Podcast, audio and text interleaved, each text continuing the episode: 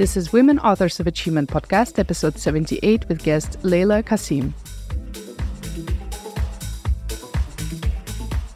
Hello, everyone. I'm your host, Daria Suvorova, and welcome to the show. Starting at young age, Layla Qassim sought financial freedom and worked at cultural institutions that celebrated Arab heritage.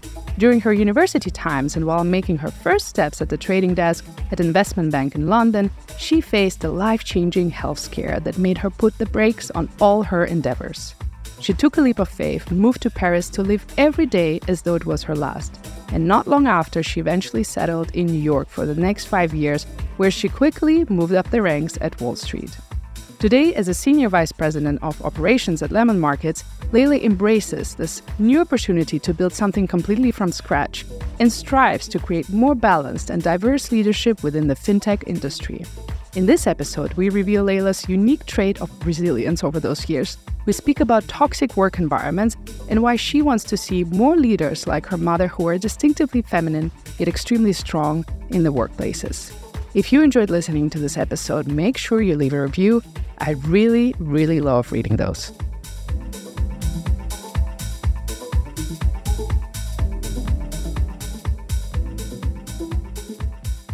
Layla, what a pleasure to have you today in the studio. Thank you so much for coming. Thank you for having me. It's really funny. I mean, I have to reveal this that I did actually a couple of months ago interviewed your sister Samira. You did, but I didn't realize it. Like I had separate email threads with both of you, and I think with Samira was last year, and with you we started writing. I think spring this year. Realization didn't come to my mind that you are related. Yes. Mm-hmm. and then with her, we were supposed to record last year. It didn't happen, so it was postponed. And then I was like, oh my god, I have both sisters like right one after another. Qassim sister sandwich. That's what we call it. But then, you know, I thought, like, what a star family because, you know, I get to interview two sisters on one show. And usually I'm like very strict in terms of I make sure like people are not from the same company in one season. Like, I have different topics. Uh, definitely no relatives in one season. And then I have literally both of you, one after another. But that's serious talking here. That means like how brilliant you are. Oh, you. That I'm just like, all rules aside, we're making those conversations happen.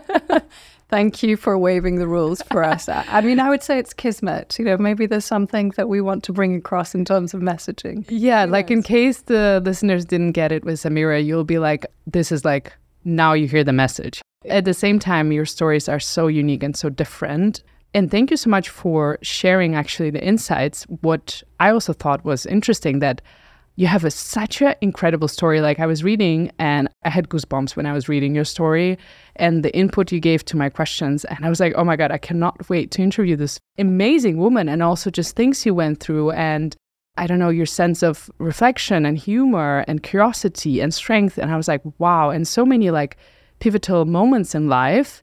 But I was curious also, why don't you think you've talked about it earlier? Because when I was trying to, this information is not available online. Mm, a good question, Daria. I actually, I did one very brief, let's say, keynote a couple of years ago, actually, as part of the Women in Tech conference. And it was a huge deal for me because I was following Michelle Obama. So oh wow, it was zero to one hundred real quick, and I had luckily a wonderful community at Solaris that was supporting me. That's the only time I've done it. Um, otherwise, it's been very much kept under wraps. There's so many different components to it, and actually, when I was writing in preparation to you, I often thought, "Oof, is this too much detail? I'm really putting myself out there." But then having listened to your podcast and really in the spirit of community, I thought, let's be vulnerable. This is important. Let's share the stories. And, and this is important for other women to hear and hopefully to see that it's not linear. Similar to my sister, there isn't a straight line, which is, I think, something that a lot of us are really force fed that it, mm. you do step one, step two, and it's incredibly teleological. And actually, we all have these lateral moves, sometimes backward moves, sometimes we jump three steps ahead, and sometimes we'll go five steps back too.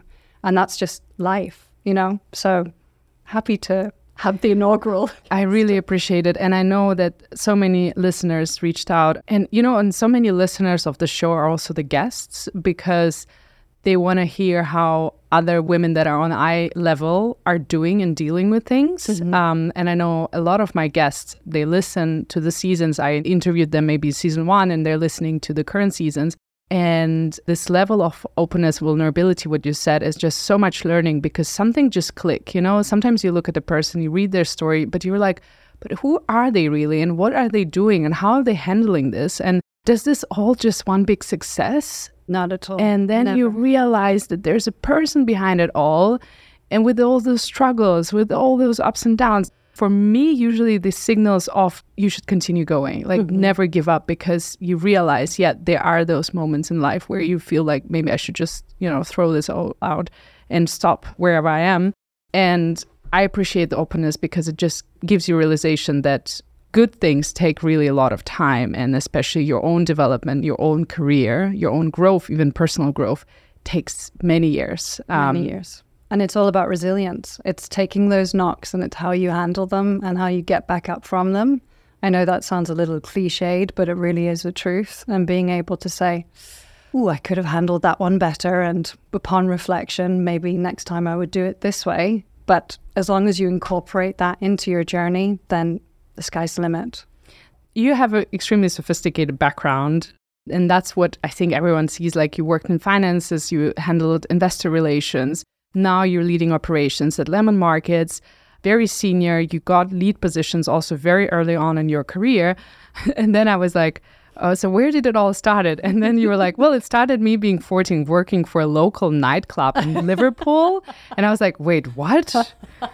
I thought it all was very serious all the time. And I was like, no, no, 14? No. no. Can you tell me more? Like, what was happening there? Also, had a lot of fun. So, basically, I had this very deep desire for financial independence.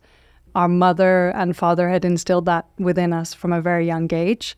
And I wanted more than pocket money. I wanted to be able to support myself. I had friends that lived in London. I wanted to buy train tickets to go and see them. So, how do you do that? You've got to get a job.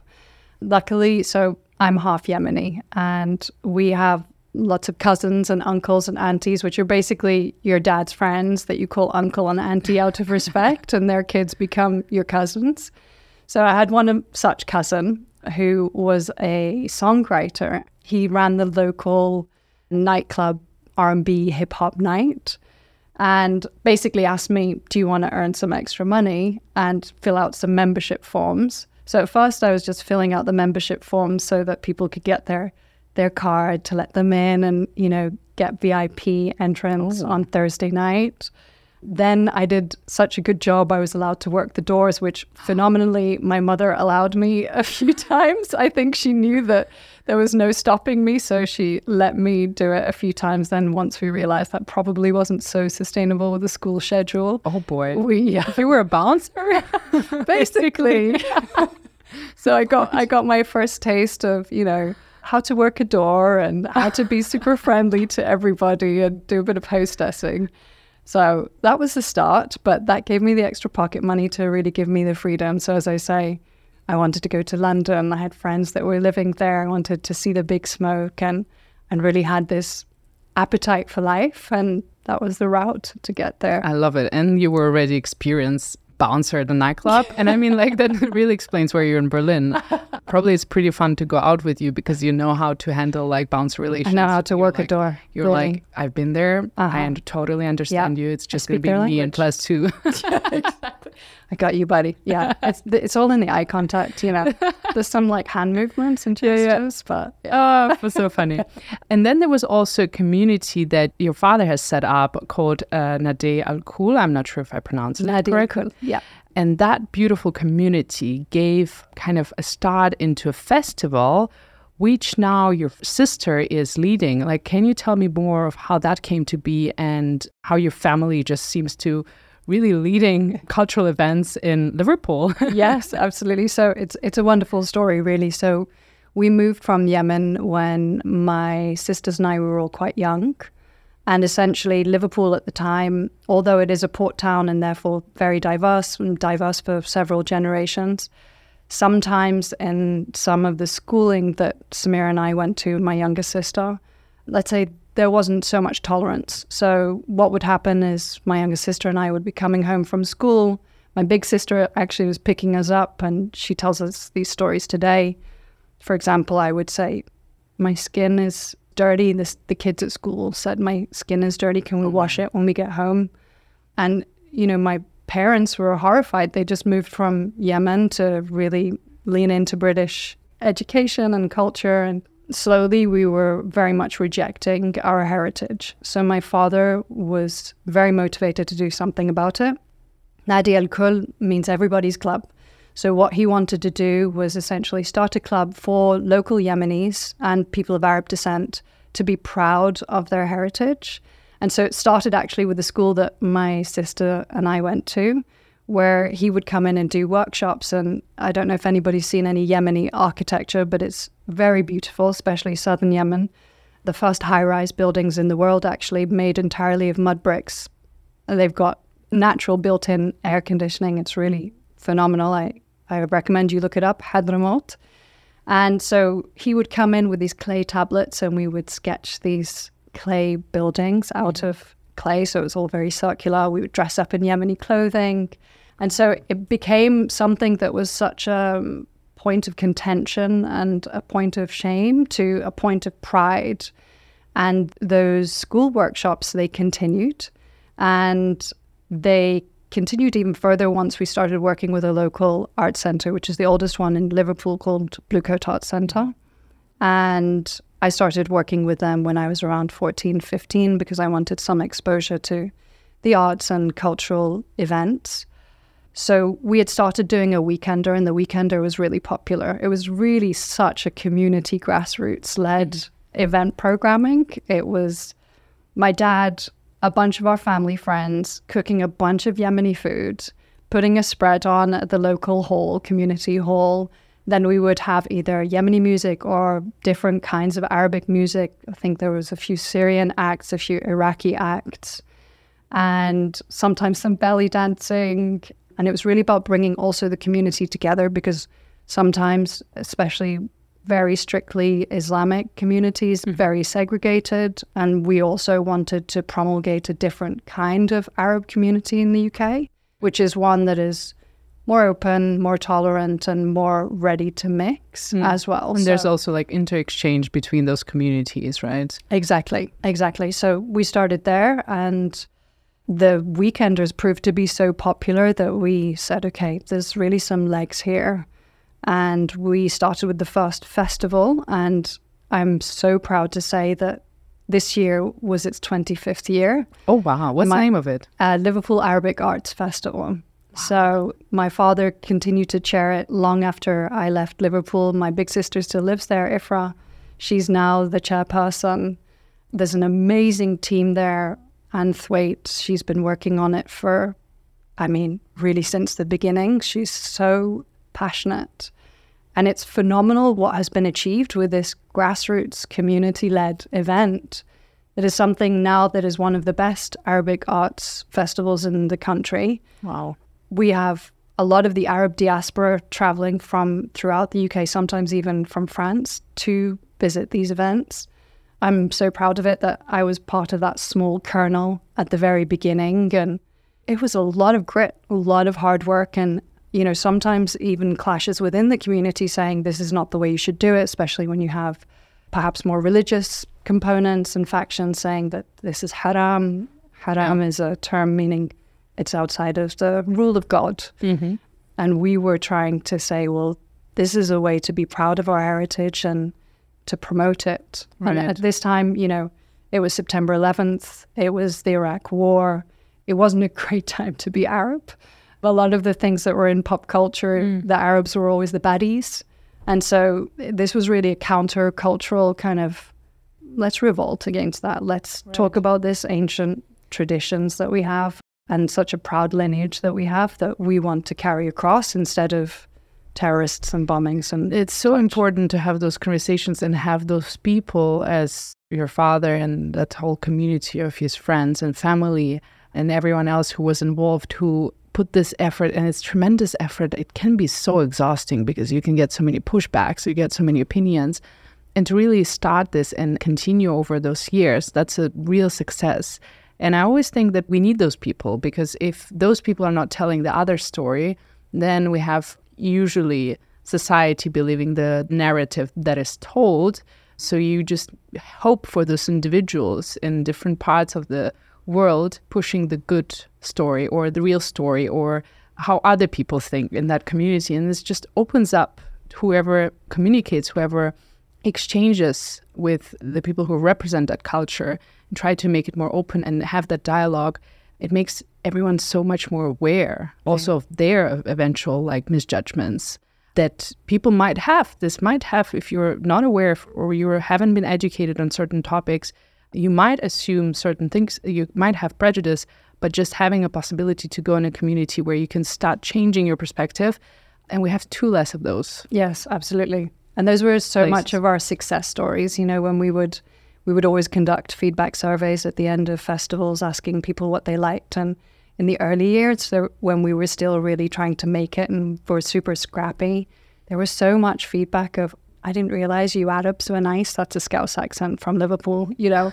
And it was just this oh, just such life affirming moment when we thought, okay, this is what we were hoping for to show that we're part of the fabric of the city and to show that we're part of the fabric of British cultural society and to show people that we're also just humans as well. What I find fascinating is that your story, Layla, like you were part of those creative circles and cultural circles and at some point, you have got this drive towards, okay, I want to crunch some numbers. Mm-hmm. And we know already the part of that financial freedom was definitely something that made you curious. But then, as you said, there was something about those fast paced work environments where you work hard, you play hard, and you really wanted to be part of that. And then there was a story of how you landed your first job at the trading shop by making a bet at the bar that you won. yeah. And again, I was like, what? like, how do you get your first internship? I made a bet at the bar. I kept that one under wraps for years because people would often give me the side eye and, and, you know, be very disapproving. But now I'm like, oh, F it. You know, I'm pretty proud of that. So I was basically coming from, as explained, a pretty, let's say, arts, humanities background. I went on to study social anthropology, ancient history in London. I had no exposure to financial services whatsoever. I had no touch points in my regular life. My mother is a doctor, my father was a nurse, both worked in public health. So it just wasn't something that was on my radar until I moved to the big cities.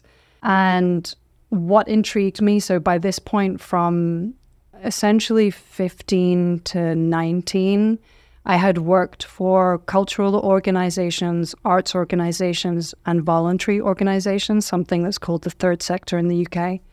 And frankly, I'd reached a point where I was quite frustrated. I was frustrated with the inefficiency. I was frustrated with how long things took. It felt like no matter how hard I pushed from a project management perspective or in general a management perspective, there were so many people with politics. And I thought that maybe what might solve that is financial services, something that's much more, you know, statistically driven, so on and so forth. Of course, spoiler alert, wherever you go to work with people, there are politics. And that was something that I learned. However, I was really intrigued. How do you conduct an environment that is very much KPI driven, that is much more top line driven, bottom line driven, and what do you build as a culture as a result? So I wanted, again, coming back to the theme of counterpoints, I wanted the counterbalance to that experience. And I wanted also, completely pragmatically, wanted to pay off my student loans as well. And looking at, unfortunately, some of the salaries in third sector and the non-private sector, that looked like it was going to be a very long timeline. So I also wanted to be able to enable myself to clear my balances and clear my debts ASAP. So I made a bet in a bar. I had just finished my first year of university and I was desperate to get an internship because I knew that that was going to be the route to be able to get a job after school. And in walked these traders who had just landed this big deal on the other side, on the investment banking side, and they were celebrating. And they thought that they were going to try and chat us up but I was actually chatting him up. Oh, because I wanted to be able to get a job.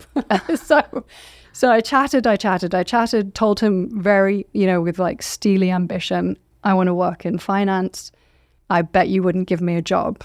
And he thought I was just really ballsy and said, Yeah, okay, fine. I'll give you a job. Show up at the office tomorrow at this time. And I did. Oh, wow. so I don't think he realized that I was going to. His name is Julian. And I think he had a real soft spot for me because I just was scrappy and I was determined. And he rewarded that. So he let me stay and let me stay on the trading floor. And that was my first internship. And, and that was how everything unfolded thereafter because from that followed an introduction to a man named Chris who worked on the equities trading floor in London for Jefferies, an American investment bank. And him and I got along really well. He'd actually come from a very similar background to mine. His parents had also worked in the NGO public health space. So politically, we were quite affiliated. Mm-hmm. And that meant that he just was wanting to give me as much opportunity as possible. So, because I already studied in London, he would just, you know, any reading weeks that we would have, I'd already studied and I was already working my other job to pay my way through university. So, I would mm-hmm. take the reading week, I would go and do an internship, like a short one, and then any holidays, I would take extra time. So, I hustled. Easy. I hustled. hustled big time. Were you afraid of anything? At that point, absolutely not. So my parents instilled within us a, a very deep sense of number one, the sky is the limit. Number two, the world is your oyster. And number three, you can do it. So with armed with such a sense of self confidence, I just deeply, intrinsically believed everything is possible. I can do anything. It wasn't actually until a couple of years of knocks and scrapes and working on Wall Street and being un- undermined in in that setting, where I started to develop things that are very well known to many of us, such as imposter syndrome, insecurities. You know, wondering, am I good enough? Am I smart enough? Am I fast enough? At this stage, though, I was just determined. I had my eye on the prize. I really wanted to succeed, and nothing would have stopped me then. And it's interesting. It's you know, when you talk about children, for example, and they're falling and they're picking themselves back up and they're just so bouncy and malleable and they're completely fearless. That's the way I felt. I just felt like I could bounce off anything and anything wouldn't break me. Now, as I've gotten a little bit older, there's definitely a bit of fragility that's crept in where I feel a little bit more like, oh, ouch, that hurt. Or, you know, I sometimes will react to things that are actually just my internal insecurity speaking. And for those moments, you have great allies and you have great women around you. I have my mother, who's port of call number one. And bless her, she's had to listen to a lot of rantings and ravings over the year and is a great source of counsel. I have my sisters and a lot of very good friends over the years who are able to provide that counsel, that sort of sharing knowledge circle and being able to either talk me down off the ledge and give me objective and sound perspective or a rallying cry saying, Sister, that is not acceptable. You fight back. Wow, that's beautiful. So basically, the key to that is the value system that you were raised with, instilled right from the start. Despite, as you said, there was part being um, coming to UK, right? Settling in, there could have been doubts like, am I good enough? Do I belong here? Do people see me for what I am? But that somehow didn't distract you. You still had a strong. It's a good point, actually. I mean, I still certainly grappled with that, you know, okay. identity crises at, you know, aged, I don't know, 16. Who am I? Where do I belong? Right. But still, you said you were not afraid of anything. No. So the fear was not there. So maybe it no. was just more like exploration. Yeah. But fear per se was not there. And I think that's such a strong point that a lot of young women feel fear and, and feel insecurity and and I think that's also part of the character. People are different and some people are maybe more vulnerable or more sensitive, and this is totally fine. The characters might be less more assertive. Mm. Um, that's that's just part of your character, how you're born. So there's nothing wrong with that. But still, there are certain factors, such as that reassurance coming from your family and friends that mentors that you had, right? You said that there was Chris, um, there was a couple of other mentors along the way that understood you mm-hmm. and that you can rely on, and that gives you like a good foundation to not be afraid and take every single opportunity. Mm-hmm. And I think it's so important to have that environment and, and, decide. I mean, you can just say, no, this is not for me. I don't want to take every single opportunity. But to have that option as an opportunity, I think that's that there's a beauty in that. Absolutely. I mean, one thing that should also be considered from the perspective of young women is I think that there are also a lot of systemic things in society where young women are being preached at or told that they are a certain way or are expected to act in a certain way. And sometimes there's that performative component as well, which might inculcate fear and might instill a sense of not being good enough, also. Social media, we could talk a whole episode just about that.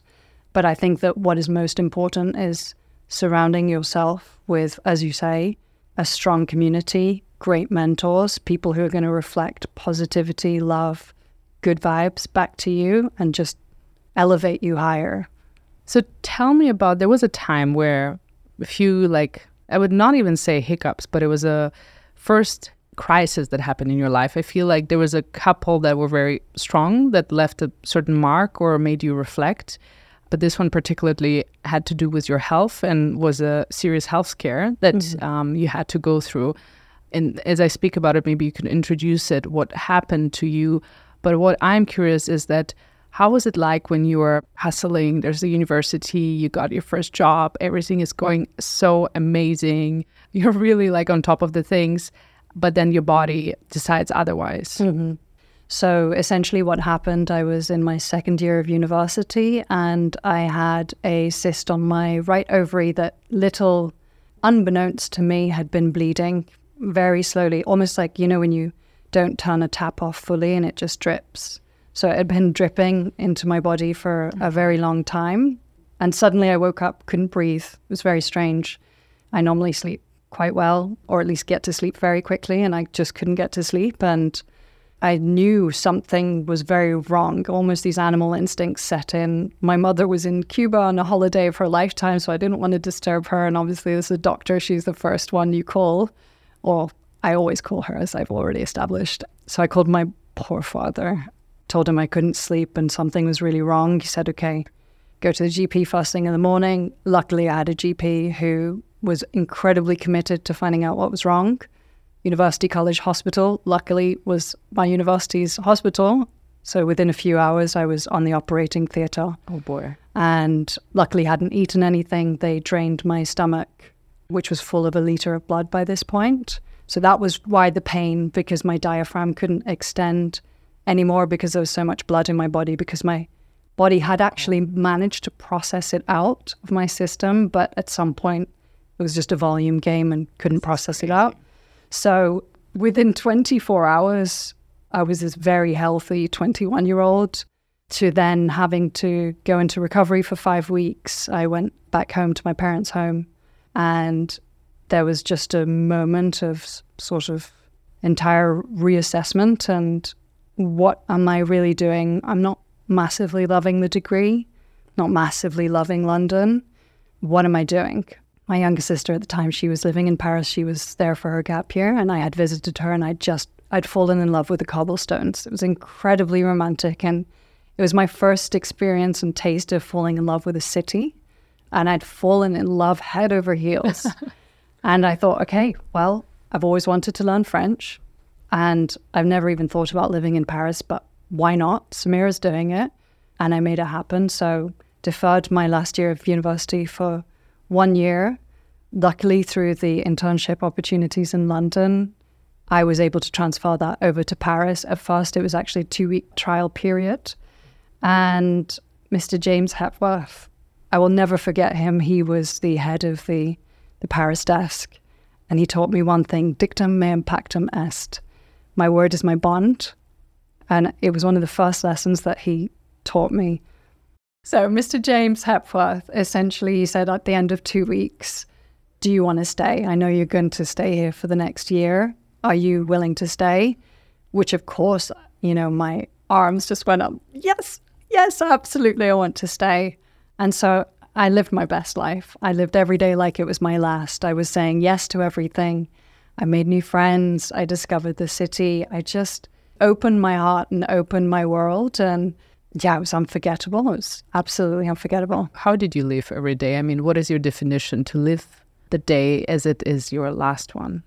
You say yes to things that you would normally say no to. So, for example, I started with no friends. And it meant that I had to really put myself out there and be that awkward person standing in the room that's looking a little uncomfortable, but trying to look really comfortable and trying to make new friends and not seem too desperate, you know? So you have to really put yourself out there and just strike up conversation with people and just walk up to them. Hi, my name is Layla. What's your name? And also at this point, I wasn't speaking French either. So that was a little bit of a barrier, Challenge. but luckily it was, you know, quite an international crowd that I luckily fell into. So it's saying yes. It's saying yes to life. Wine on a Monday evening. Exactly. Things like that. Go crazy. the most important is that you felt good also and you had the recovery. I think the important part here is that what happened to you was extremely dangerous and, and terrible and scary but you did the recovery and then you took maybe that as a lesson to live the life, to appreciate it. But you also, again, you didn't become fearful. Even the fact that you went to Paris to take that risk and to see if you find a job and figure this out again shows kind of their character of I'm just going to continue. This is not going to stop me. And then you didn't stop just Paris, that you came back to London, you finished your degree. And what also I'm fascinated is that you didn't feel like you London, Paris was enough, and the the successes that you were experiencing, this was not it, and that Wall Street was calling you. Mm-hmm. And this is like extremely intimidating. I mean, people that know Wall Street, I'm sure they have different perspectives, but if you say Wall Street being in Europe, and maybe for people who haven't been there or work there, it's like you see those images uh, mm-hmm. from the mm-hmm. movies, and it's like the worst place to be. Uh, why did you dream about this so badly? so actually, I, I, had no intention of. I mean, the states were not on my horizon whatsoever. Basically, I visited once whilst I was living in Paris, and I thought, oh boy, it's happening again. Falling in love with the city again. And same thing, the energy was just emanating from the pavement. I could feel it through the soles of my feet. And if you've been to New York, you know that that sense of eternal energy. It's all consuming and eh, enlivening and electrifying. And I thought, okay, never had New York on the radar. Now I most certainly do. So I started putting in a lot of the groundwork. And because I'd had that year off, well, off working in Paris, I essentially had put enough time in that was tantamount to a degree which justified my visa to the US immigration authorities. And I was working already quite a lot with New York on the Paris desk.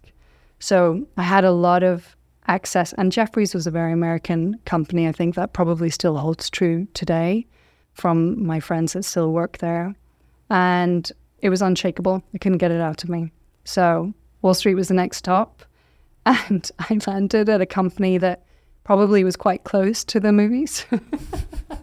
Uh oh. Well, you went for the full experience. Exactly. All in. More life. More life. I mean, you went for the full Paris experience where exactly. you have this like beautiful life every day, uh-huh. and then New York with Wall Street with the intensity. So you, so exactly. far, you're like the cliches. Uh, exactly. Like... I've got to tick them off. I've got to see what they're were all about, you know. But yes, I so I moved to New York and started actually right in the GFC, the Great Financial Crisis. So it was a time when, as they said, there was just bloodshed. You know, everyone was getting laid off. Teams, I mean, not just teams, whole departments were going. Lehman Brothers went under. And I started right in the midst of that. And frankly, it was a very good time to be a junior because I was invaluable in the sense that I'm too cheap to get rid of. I will do the dog's body work. I'll work really hard. I still have a lot to prove. So those are the ones that they kept on. And I started in fixed income capital markets, which was a small sort of, it's not exactly investment banking, but it's on that side, on the private side, as opposed to the public side. And we were a small team. And I have to say, I really enjoyed the first couple of years, but it didn't work out uh, since it was a trading brokerage.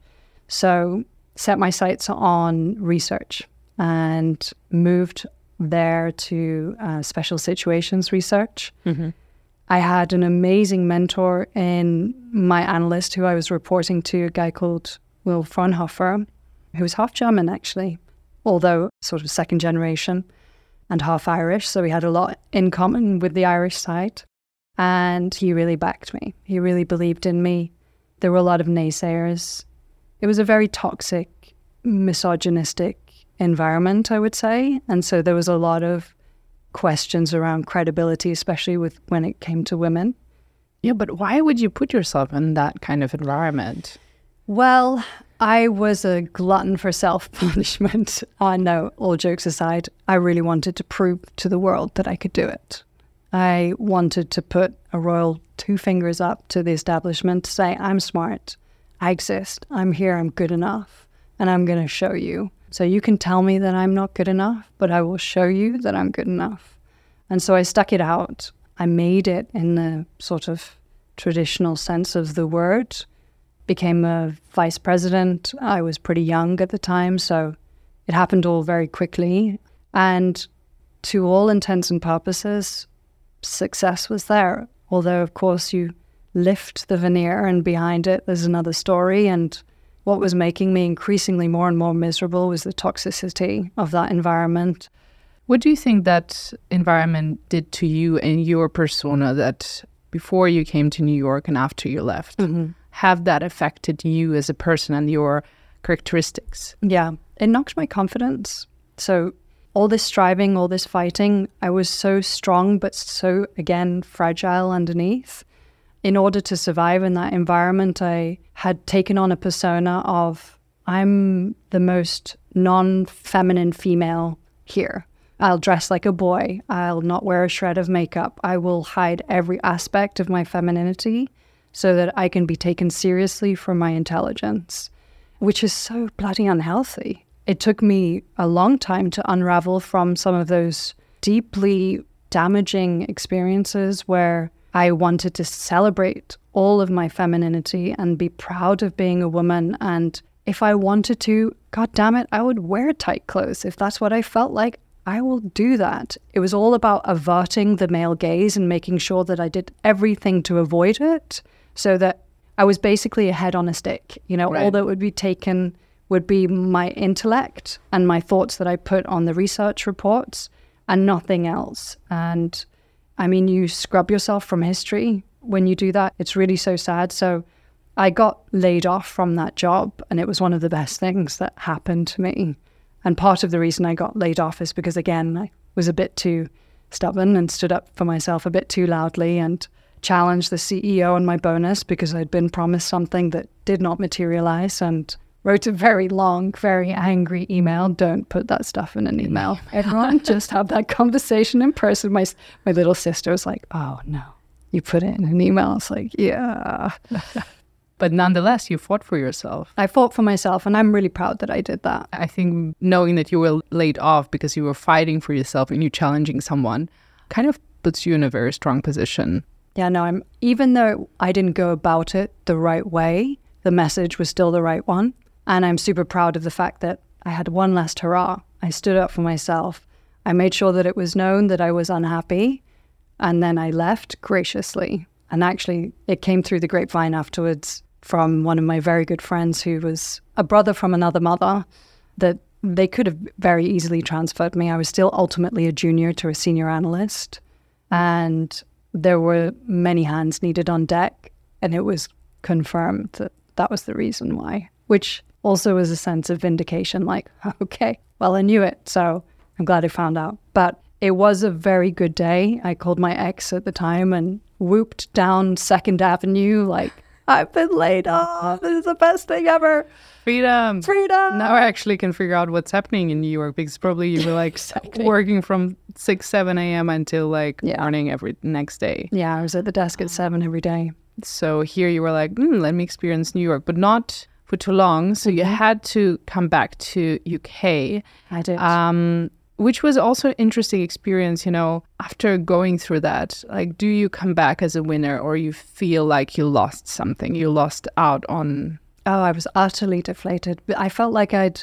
So, American visas are tricky. The one that I had was tied to my job, and I had basically a two week grace period to find a new job. Two weeks Two only. weeks. Two weeks. In Um, Germany, I think it's like six to eight months. Oh, wow. That's very generous. Not in the US. uh, Two weeks. Oh boy. Yeah. So it almost, and actually remarkably, because things move fast in New York, it almost happened. I had an offer on the table, but the company got acquired as we were interviewing, which was highly unfortunate. So there I was. I sort of half packed a bag because I thought that I would be back in a matter of weeks. And I remember my best friend at the time, Nora, she came over to my apartment as I was packing and she burst into tears and she was like, I know you're not coming back. I said, Don't be silly, I'm coming back. She said, No, I, I can feel it. She's very witchy. She oh, just boy. knows things like she's a white witch for sure. and she knew I didn't come back. So I left. I moved back in with my parents. I was 30 years old. After all this kind of sense of success and climbing the ladder and all of these markers, I had none of that. I was stripped back and I had to figure out who is Layla now without all of the accoutrement, without all of the dressings, without all of the labels and the titles and who am I now? And at this point, I had been working so hard. I had 15 days off a year, which is very common in the US. So I hadn't seen my family so much since I left home at 16. I didn't know how my mother and father took their tea or their coffee.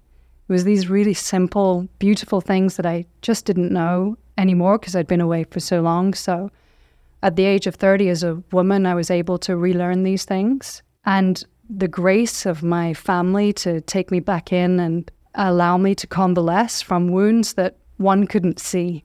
They were all under the surface, but all of the unhealthy habits that I'd come to take on. So, this femininity, I had to fight for that back. I got fit. I sort of became much more embodied again, which was really important. And sounds you know, silly, but feeling my fingers and my toes again, getting back into my body and who I am and or who this is. And and I figured it out. And from there, I thought, okay, well, next stop. So started a consultancy. I thought, what's the most important thing? Again, we come back to freedom. I don't want to go back and be chained to a desk again from 7 a.m. till 2 a.m. It's just not healthy and I can't do it. I've had enough. I don't, and I've seen that story. I've seen that movie. You know, there was so many people around me on Wall Street that were getting burnt out by the age of 40 because they'd worked crazy hours from early 20s, you know, Oh, all the way through to 40 heart attacks by the time people are 45, 50. And I, that just wasn't my story. That wasn't going to be my story. So, Layla, can you tell me more of how you transitioned to then the startup scene? Because I know you from the times you worked at uh, Solaris Bank, or known now as Solaris, and you started there as a head of strategy and shareholder relations, and then as a chief of staff. Again, major change in what you did before. Different city. Let's start with that. Different environment, different responsibilities. Really, why this 180 degree change suddenly in your life and where you decided to see yourself? Don't tell me you fell in love with Berlin. Maybe. Hmm. you know, Paris, New York, but Berlin. Well, um, you know, I had a little bit of everything that I liked. You know, the grit of New York, maybe some of the glamour of Paris on the west side, not on the west side. Glamorous. Ooh, strong words here. Strong words. Different kind of glamour, that's for sure. So after Wall Street, I basically started my consultancy, and what I was doing is CFO as a service for startups, angel funded startups, uh, right up until seed stage. And whilst that was great fun, it gave me a lot of the freedom. It was the first time I was truly entrepreneurial. And I mean, I had hustled before, but hustling for your own clients is a different thing entirely.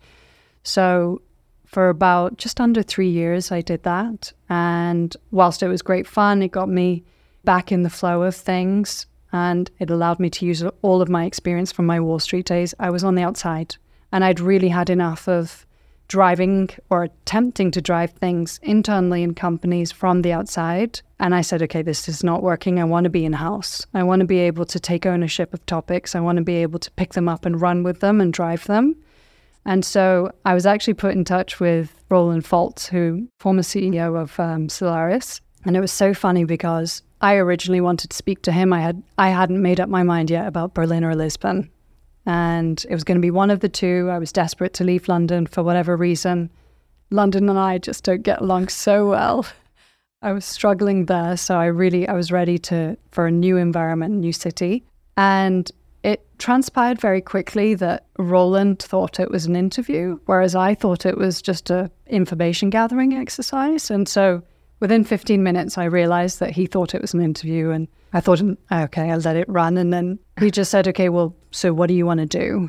Do you want to work for one of the business units? And I said, no, I don't want to do that. This is what I want to do. And that was the beauty of having been on the outside and consulting I knew exactly what I wanted to do. I wanted something that was the culmination of all of my experience to date. I wanted right. the financial services training. I wanted the startup. I wanted all of that to come together in this like gorgeous, juicy position that was strategic. And so I basically said all of those things in much, say, more professional language. and he said, okay, well, let's see. And then I received. Did they create a role for you? So there was a role that was head of strategy okay. that was in pre existence. It was adapted. Certainly the shareholder relations came in much more strongly once I came in. And yeah, it was the fastest from an interview to signing contract to moving.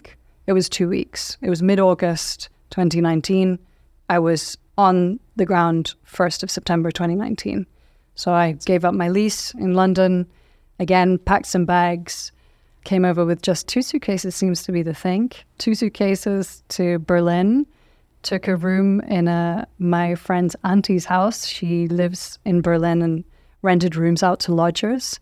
So I took the top floor room and started working. And it was one of the best jobs I've ever had. I was curious, you know, how was it like working also with Roland? Why do you think? Because as I understood, you worked very closely with him. Yes. And you mentioned that, you know, you had a huge respect for him and appreciation for his work ethics. Mm-hmm. And also during that time, you've grown a lot. Why do you think that was the case for you? Essentially, he told me something which is something that is very much aligned with my values when it comes to managing people is that you have my trust until you do something to lose it. So run, go for it. I know that you can do this. You have my backing. And for him, he hated micromanagement, which I deeply abhorred as well. The last client I had when I was consulting was a horrid, horrid micromanager. And I think he was really the straw that broke the camel's back and why I wanted to go in house afterwards. And Roland basically said, as long as you perform, I don't care how you get there, I don't care how you do it, but just go for it. This real sense of freedom again within my professional life to be able to approach topics and tackle them in a way that I deemed most fit. It was a huge sense of empowerment. You know, it really allowed me to bring my own brand of how to do things into all the things. And I think he was sometimes a little bit bemused by me, like, okay, Layla, well, let's try it. Sure, why not? And he would challenge me also. He made me better. So sometimes I would come with proposals for things in, in a very gracious way. He'd say, no, no, no, this is what we're going to do. And it never felt like he was putting me down. It always felt very collaborative. But for the most part, 90% of it, it was really I was under his wing and he let me run and he let me do my own things, try my own things. It's just such a beautiful environment to be it in. Really is. Like you're able to collaborate, try things, and you're given feedback and you don't feel like you're like, well, maybe I should not be doing that. Such important also like work relationship to have yet at such a let's say top managerial level. Yeah. Because I feel things might get a little bit political there. Totally. Um, and they do and they do. And yeah. here it sounds everything but political, but collaborative, which is rare. Yeah. That's why the chief of staff role is something that is becoming more popular in certainly European tech companies. It's something that's been obviously very well established in US companies for some time because of the president, chief of staff on the political side. It is a relationship that is fundamentally based on trust. And that is the only way that it works is when you trust each other and you know that you always have each other's backs. I mean, my poor now fiance would very well put up with Roland calling me at the weekend and late at nights. And it actually recently transpired his wife would also, Roland's wife would also say, Do you really have to phone her? It's the weekend, you know? But it didn't feel like work. Yeah. Now I loved it every second inter- of it's it. very like entrepreneurial. Exactly. It's really cool. exactly. But tell me, I mean, when I think when I reached out to you, you had kind of a period where you were things were changing. Mm-hmm. So there was a moment of change. And now that I have you on the show, it's actually official. Like this is can be talked about. I think this is just quite recent news that you are senior vice president of operations at Lemon Markets. And it's so interesting that you switched from you're constantly like, hmm, where I haven't been yet. and you know, you worked at those trade desk, those huge corporates, those huge investment banks that have like this legacy and history behind them. You worked with consulting startups of different sizes with Solaris Bank, which is around 700, 1,000 Correct. people. Mm-hmm. And then you were like, you know what? I want to be somewhere cozy with 30 people. and it's a seed stage funded startup. Mm-hmm. So a completely different environment, very scrappy. Yes. What are you doing there right now? So I am heading up operations. So I essentially take care of all of the business operations, all of the people teams. The reason why I joined is actually, again, it's all about stories, great stories. And when I met the founder, Max, this is a vision I can get behind. He's somebody who is so brilliant, knows the problem so in such a detailed fashion and respect, and is desperate to solve it. That is also something that's incredibly intoxicating. Someone who's so dedicated to solving the problem, and I really wanted to be a part of that journey. So I've accompanied all of these stages of company life cycles now from scale up, hyper growth, mature, corporate. What I didn't have from the inside, I did from a consulting perspective, was being in house, early stage, and being able to scale it from the ground up. That's what this opportunity really is, is to be able to bring that experience to bear here. And you know what? It's teaching me so much the other way around. It's always about being lean, being about most efficient. I thought we were when we were scaling up. I realized at an early stage, no, no, no, no. We can be even faster. We can be even more agile. We can be even more efficient. are you guys hiring? We are hiring, and I would very much like to plug Lemon Markets on your podcast. If anybody is interested, please do come and check out our website because we are growing and we would love to have some brilliant people on board. And I also know that this is part of your personal mission that you would like to see more women, women of color, in leadership positions. And you were fostering this. You were working on a couple of projects at Solaris. What other ways you are making this happen for other women to potentially follow your footsteps or potentially open the doors to women that want to be in leadership or managerial positions? Mm-hmm. So I think one of the most important things is role modeling. So doing it live. One of the things that I've heard, so even already at Lemon Markets, actually, from some of the young women there, is it's really important for them to see women in leadership because they know that it is an aspiration of theirs that can be fulfilled. It can be very demoralizing as a young woman at a company if you see that starting to thin out as you get more senior. That's incredibly problematic because it means that diversity is not lived throughout the company. So, first and foremost, role modeling. Second of all, mentorship. I have had some fantastic, not only female mentors, but male mentors throughout my career who I've been able to lean on, who've been a great source of counsel. That's something that I'm trying to pay forward. So, anybody that asks if I have the time, I always say yes. That's incredibly important to me. And the first thing that I say to every single mentee when we start working together is my payment, in inverted commas, is you do this for somebody else down the line. I want you to mentor somebody when you're in a position to be able to do so, so that it just becomes this multiplier. You basically have this huge ripple effect. That's the goal is really making sure that you empower others, that you give them the confidence to believe that should they wish. If they want to go for leadership, they can. They absolutely can, and they have the power within them to do so. That's my dream. So, mentorship, and then also having diversity, equity, and inclusion lived from day one. That was another big thing that was really important for me joining Lemon Markets is how many opportunities do you have to build the culture from the ground up and to have an impact and to be able to shape that. It's incredibly rare for a company that I know will be successful with this team, especially with Max. So having the opportunity to get in at ground level and build that and make sure that that culture is something that's suffused throughout the company as it grows, that's super exciting. That is a great challenge and a fantastic opportunity, as you said, to start from the scratch and mm-hmm. to see also if your thesis, if your approach works, mm-hmm. if this formula works. Absolutely. I think that's there's a sense of responsibility for that, right? Yeah, absolutely. Radical ownership and making sure that you can just try and see. And one of the wonderful things that we have is one of our principles that if data should come in that changes our mind, we take it into consideration and we change course. And so that's something that I'm doing live. It's really wonderful to be learning this much again, and I'm really enjoying it. The last question is um, something quite consistent on the show. And I'm curious to hear uh, who would you like to highlight on this episode as your woman author of achievement? And I almost know who because since I interviewed your sister, I felt that, you know, I have 50-50 chance to know what would be the answer.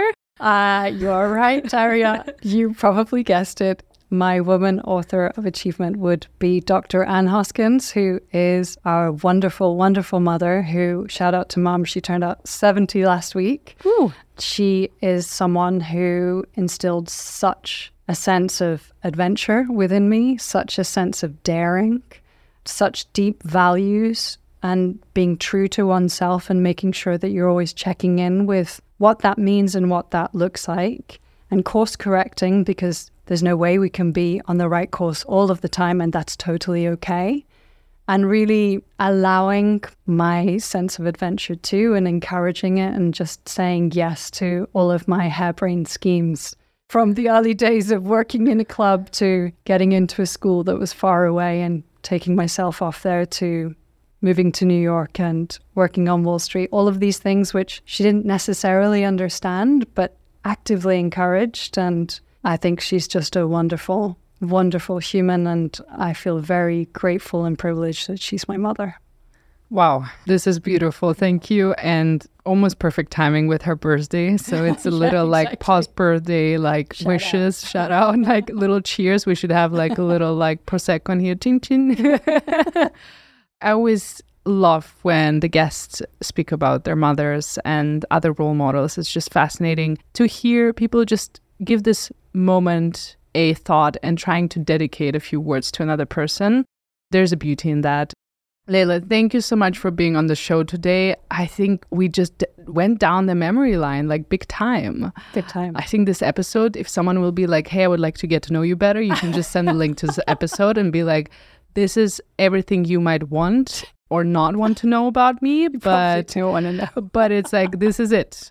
Thank you again for being on the show, sharing that story, inviting people a little bit into your life, and hopefully, maybe through the show and the community, you find people for yes, to work come with. Join Lemon Market. Do that. Thank you so much. Thank you, Daria, for having me.